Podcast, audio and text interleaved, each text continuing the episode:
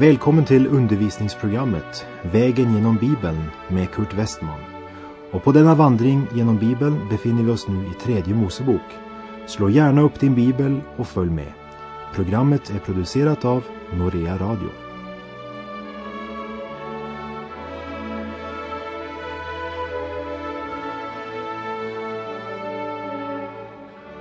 I förra programmet gick vi på vår bibelvandring igenom de nio första verserna av tredje Moseboks fjortonde kapitel. Och vi fortsätter därför naturligt nog i det här programmet ifrån tredje Mosebok kapitel 14 och vers 10. På åttonde dagen ska han ta två felfria lamm av hankön och ett årsgammalt felfritt lamm av honkön Likaså tre tiondels efa fint mjöl begjutet med olja till spisoffer och därtill en låg olja. Den spetälske som blivit renad efter föreskrifterna som vi finner i verserna 1 till 9 kan nu gå in till Guds församling. Och när han gör det så måste han inta sin plats bland alla de andra israeliterna och bära fram det offer som alla i församlingen bar fram för Herren. Han bär fram två lamm av hankön, ett av honkön, mjöl och olja. Det är alla de offer som varje israelit normalt frambar under sin livstid. Här blir det stadfäst att den tidigare spetälske nu är helt och fullt renad och fullvärdig medlem av församlingen. Och vi läser verserna 11 till 14. Och prästen som förrättar reningen ska ställa den som skall renas och allt det andra fram inför Herrens ansikte vid ingången till uppenbarelsetältet. Och prästen ska ta det ena lammet och offra det till ett skuldoffer tillsammans med tillhörande låg olja och vifta detta som ett viftoffer inför Herrens ansikte. Och man skall slakta lammet på samma plats där man slaktar synd och brännoffersdjuren på en helig plats. Ty skuldoffret tillhör prästen, liksom syndoffret. Det är högheligt och prästen skall ta något av skuldoffrets blod och med det skall prästen bestryka högra örsnibben på den som skall renas. Likaså tummen på hans högra hand och stortån på hans högra fot. Sista delen av ritualet innehåller en rad av offer genom vilka den som låter sig renas ska på nytt förenas med församlingen och gemenskapen med Gud återupprättas. Och nu står den spetälske vid tabernaklets ingång, precis som vem som helst av Israels barn. Han frambär ett skuldoffer som ska påminna honom att han fortfarande är en syndare som ständigt behöver renas i Kristi blod, tillämpad och uppenbarad av den helige Ande i hans liv. Det andra offret är ett syndoffer som ska påminna den spetälske som renats om att även om han är renad genom blodet så har han fortfarande en syndig natur. Lammet av honkön till brännoffret som stiger som en välbehaglig lukt upp till Gud talar om Jesu person så som Gud ser honom. Och blodet som stryks på örat, handen och foten talar om att varje lem måste vidröras av Gud. Han behövde gudomlig rening från allt vad han var i sig själv. Örat, som så ofta hade varit mottaglig för fåfänglighet, smicker, dårskap och orenhet, det måste vidröras av blodet. Handen som ofta hade sträckts ut för att göra fåfängliga, dåliga, ja, till och med onda gärningar. Den måste renas i blodet. Foten hade ofta vandrat sin egen väg istället för Guds. och måste renas av blodet från det felfria lammet. Genom varje lem har jag pådragit mig skuld, men nu har allt blivit vidrört av skuldoffrets blod, så att synden är borttagen av lammets blod. Ja, allt är förlåtet och glömt och kastat i glömskans hav som är så djupt att varken änglar, människor eller djävlar kan ransaka det djup i vilket synderna blivit kastade. Allt detta talade om att den spetälske nu var ren och redo till fullvärdig gemenskap med Gud, godkänd av Gud. Allt för ofta ser vi kristna som på ett eller annat sätt tycks tro att de är annorlunda och så speciella. De drar sig undan från andra och tror att de är så mycket andligare än andra. Men alla måste med hela sitt liv, öra, hand och fot in under blodets renande kraft och frälsas ifrån allt vad vi är i oss själva. Det är sanningen. Salig är den som har sett det och tagit sin tillflykt till Lammet. Vi läser vidare verserna 15 till 20. Sedan ska prästen ta av tillhörande låg olja och hälla i sin vänstra hand och prästen ska doppa sitt högra pekfinger i oljan som han har i sin vänstra hand och stänka något av oljan med sitt finger sju gånger inför Herrens ansikte. Och med det som blir över av oljan i hans hand ska prästen bestryka högra örsnibben på den som ska renas. Likaså tummen på hans högra hand och stortån på hans högra fot ovanpå skuldoffersblodet.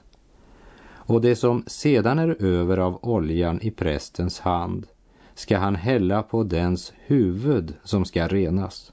Så ska prästen bringa försoning för honom inför Herrens ansikte. Därefter ska prästen offra syndoffret och bringa försoning för den som ska renas, så att han blir fri från sin orenhet.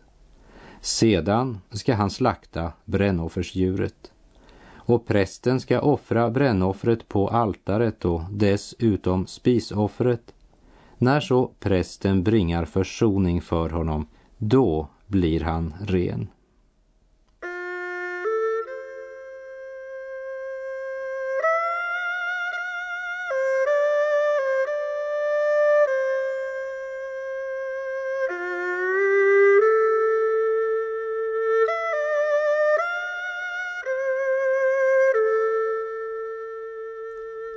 Vers 15 säger att prästen ska också ta av oljan och stänka sju gånger inför Herren och därefter med olja bestryka örat, handen och foten. En illustration på Andens smörjelse i den troendes liv. Våra lemmar är inte bara renade i Lammets blod, men de är också invigda till Gud genom den helige Andes kraft. Gud har alltså inte bara frälst oss ifrån något, men han har frälst oss till något. Vårt öra ska tillhöra Gud. Var försiktig lilla öra vad du hör, heter det i en barnasång, och det gäller alla Guds barn. Örats dörr ska vara öppet för herdens röst, men stängas för allt som kan besmitta det renade örat och hjärtat. Handen ska inte längre vara ett redskap för mitt självliv och mina egoistiska motiv, men den ska arbeta i rättfärdighetens tjänst, barmhärtighet och goda gärningar. Efesebrevet 2.10 säger hans verk är vi, skapade i Kristus Jesus till goda gärningar som Gud i förväg har gjort redo för att vi skulle utföra dem där vi vandrar vägen fram. Där vi vandrar vägen fram. Foten ska inte längre vandra på världens breda väg, inte följa med strömmen inte styras av egenviljan. Eller som det är uttryckt i Andra Korinterbrevet 5.17. Alltså, om någon är i Kristus så är han en ny skapelse. Det gamla är förgånget, något nytt har kommit. Och i Andra Korinthierbrevet 6.1. Som Guds medarbetare förmanar vi er att inte ta emot Guds nåd till ingen nytta. Och ordet, det ska vara lyktan för vår fot, säger salmisten. Är det ordet som är dina fötters lykta? Och vi repeterar från Efesebrevet 2.10. Hans verk är vi, skapade i Kristus Jesus till goda gärningar, som Gud i förväg har gjort redo för att vi skulle utföra dem där vi vandrar vägen fram. Hela människan ska vara invigd till Gud genom den helige Andes kraft. Och vi läser tredje Mosebok 14, vers 21. Men om han är fattig och inte kan anskaffa så mycket så ska han ta endast ett lamm till skuldoffer och vifta det för att bringa försoning för sig och endast en tiondels efa fint mjöl begjutet med olja till spisoffer och vidare en låg olja. Av det vi kan se här i vers 21 så var skuldoffret något av det viktigaste. Det var det offer som måste bäras fram när någon hade begått försummelses synder. Något man hade försummat av det som Herren sagt man skulle göra. Och även om mannen var fattig så kunde inget mindre än ett lamm användas till skuldoffer. Till syndoffer eller brännoffer var det nog om den fattige bar fram två unga duvor. Vers 22 till och med 32. Likaså två turturduvor eller två unga duvor eftersom han kan anskaffa. Den ena skall vara till syndoffer, den andra till brännoffer. Och han skall, för att förklaras ren, bära allt detta till prästen på åttonde dagen till uppenbarelsetältets ingång inför Herrens ansikte. Och prästen ska ta skuldofferslammet och tillhörande låg olja och detta ska prästen vifta som ett viftoffer inför Herrens ansikte.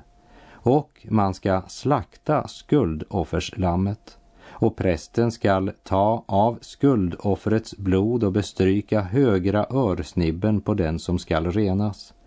Likaså tummen på hans högra hand och stortån på hans högra fot. Sedan ska prästen hälla något av oljan i sin vänstra hand. Och prästen ska stänka med sitt högra pekfinger något av oljan som han har i sin vänstra hand sju gånger inför Herrens ansikte. Och prästen ska med oljan som han har i sin hand bestryka högra örsnibben på den som ska renas, likaså tummen på hans högra hand och stortån på hans högra fot ovanpå skuldoffersblodet. Och det som är över av oljan i prästens hand ska han hälla på dens huvud som ska renas till att bringa försoning för honom inför Herrens ansikte.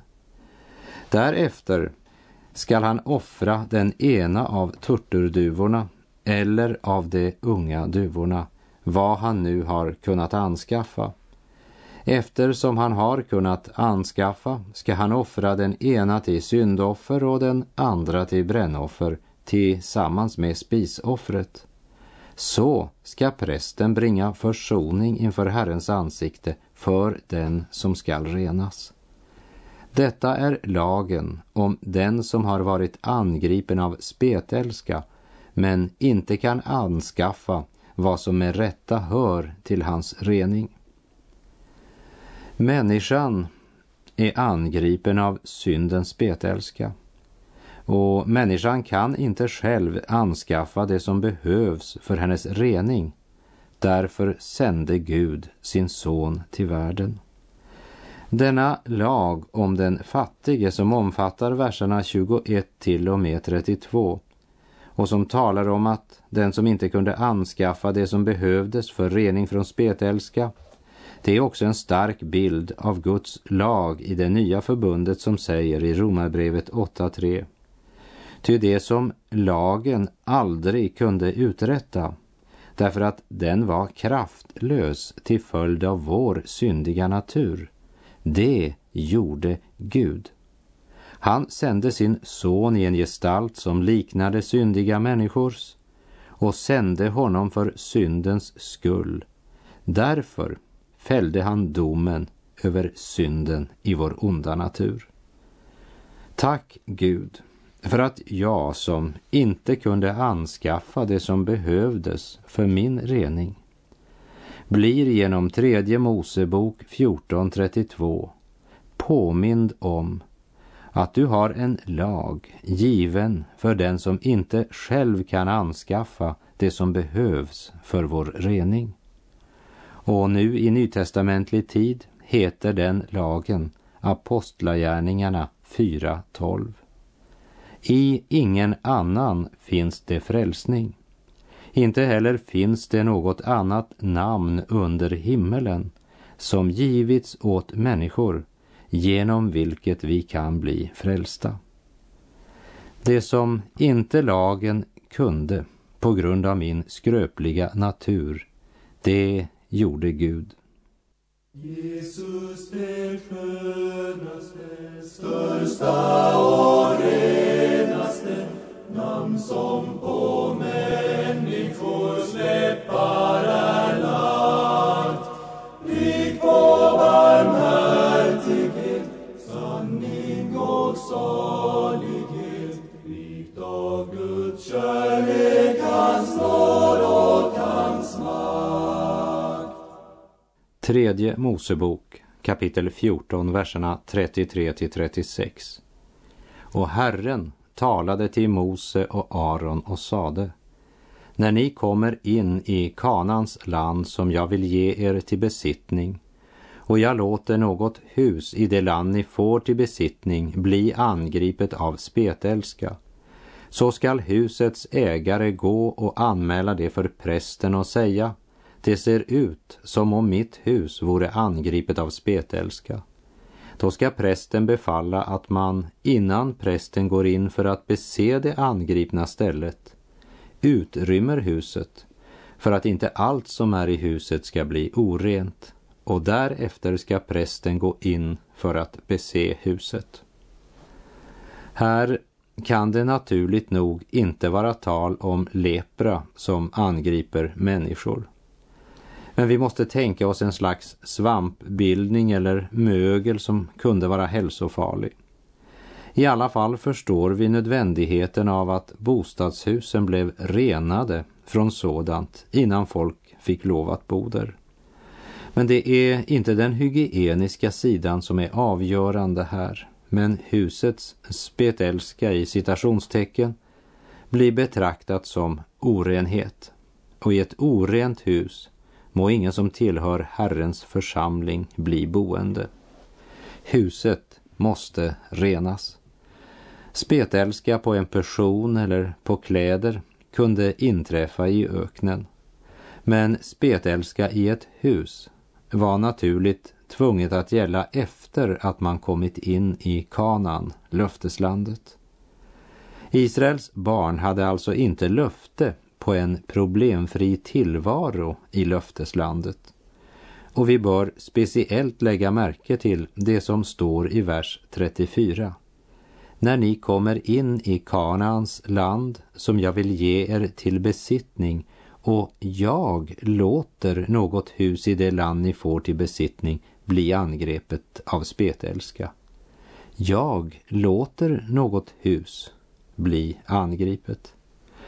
Kanske du minns ifrån Andra Mosebok kapitel 15 där det berättades om när Israels barn på sin vandring kom till Mara där vattnet var bittert. Då förelägger Gud folket lag och rätt och där sätter han dem på prov och därefter säger Gud i Andra Mosebok 15.26 Om du hör Herren din Guds röst och gör vad som är rätt i hans ögon och lyssnar till hans bud och håller alla hans stadgar, så ska jag inte lägga på dig någon av de sjukdomar som jag lade på egypterna, ty jag är Herren, din läkare. Guds löfte där vid Mara var inte att de aldrig skulle bli sjuka, men att de skulle slippa de plågor Gud straffade egyptierna med på grund av deras synd. Gud lovar inte Israels barn att han ska uppfylla alla deras önskningar, men han kommer att hålla alla sina löften. När ni kommer in i Kanans land som jag vill ge er till besittning och jag låter något hus i det land ni får till besittning bli angripet av spetälska. In i Kanan. Det handlar alltså om den kristna församlingen. Och betraktar man huset som en bild på Kristi församling så är det några viktiga principer som uppenbaras här angående att behandla moralisk ondska på ett gudomligt sätt. Ja, blotta misstanken på att sånt finns i församlingen ska föra till att man konsekvent tar itu med saken. Det ska granskas av prästen, det vill säga undersökas i ljuset av Guds ord.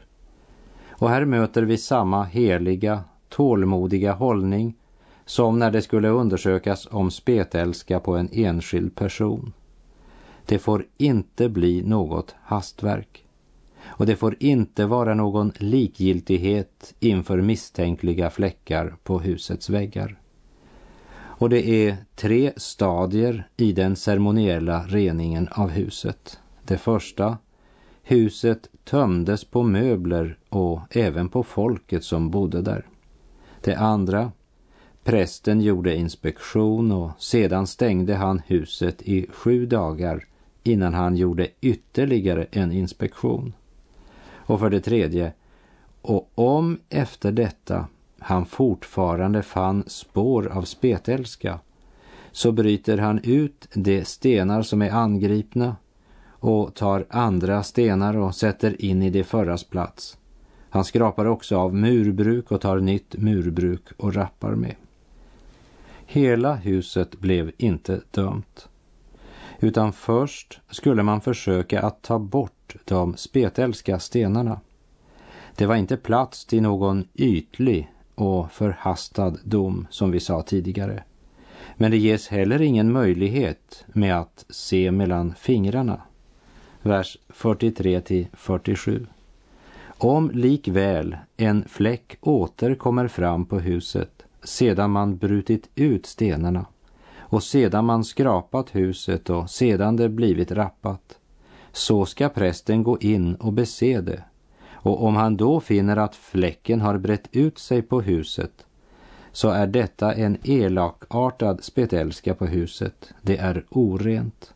Och man ska riva ned huset med dess stenar och trävirke och allt murbruk på huset och föra bort allt sammans utanför staden till någon oren plats.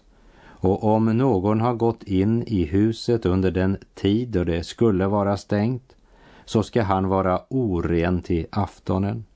Och om någon har legat i huset ska han tvätta sina kläder. Och om någon har ätit i huset ska också han tvätta sina kläder.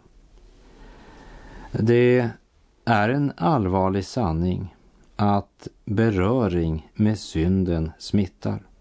Och det är viktigt att komma ihåg, för det är en princip som mycket tydligt undervisas i den levitiska hushållningen. Om prästen efter att huset var renat och reparerat ändå fann rester av smittan, då blev hela huset rivet och fört bort. Och som du vet så kommer det ett ögonblick då Gud ska döma denna värld som är så förorenad av syndens betälska. Han ska göra den ren. Det ska bli en ny himmel och en ny jord och de ska vara fria ifrån synd.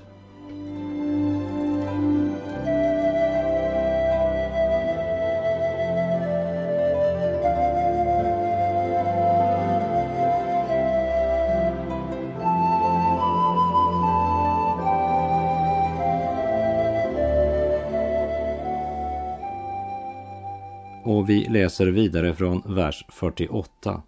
Men om prästen, när han går in och beser huset, finner att fläcken inte har brett ut sig på huset sedan det har blivit rappat, så ska han förklara huset rent, ty då är det onda undanröjt.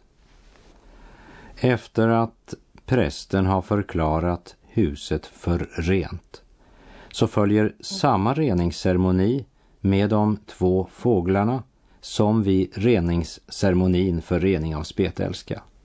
Och vi läser 49 till och med 57. Och han ska till husets rening ta två fåglar, cederträ, rosenrött garn och isop. Och han ska slakta den ena fågeln över ett lerkärl med friskt vatten i. Sedan ska han ta cederträet, isopen, det rosenröda garnet och den levande fågeln och doppa allt sammans i den slaktade fågelns blod och det friska vattnet och stänka på huset sju gånger. Så ska han rena huset med fågelns blod och det friska vattnet och med den levande fågeln, cederträet, isopen och det röda garnet. Och han ska släppa den levande fågeln fri ute på marken utanför staden. När han så bringar försoning för huset, då blir det rent. Detta är lagen om all slags spetälskesjukdom och spetälskeskorv, om spetälska på kläder och på hus, om upphöjningar på huden, utslag av ljusa fläckar, till undervisning om när något är orent eller rent. Detta är lagen om spetälska.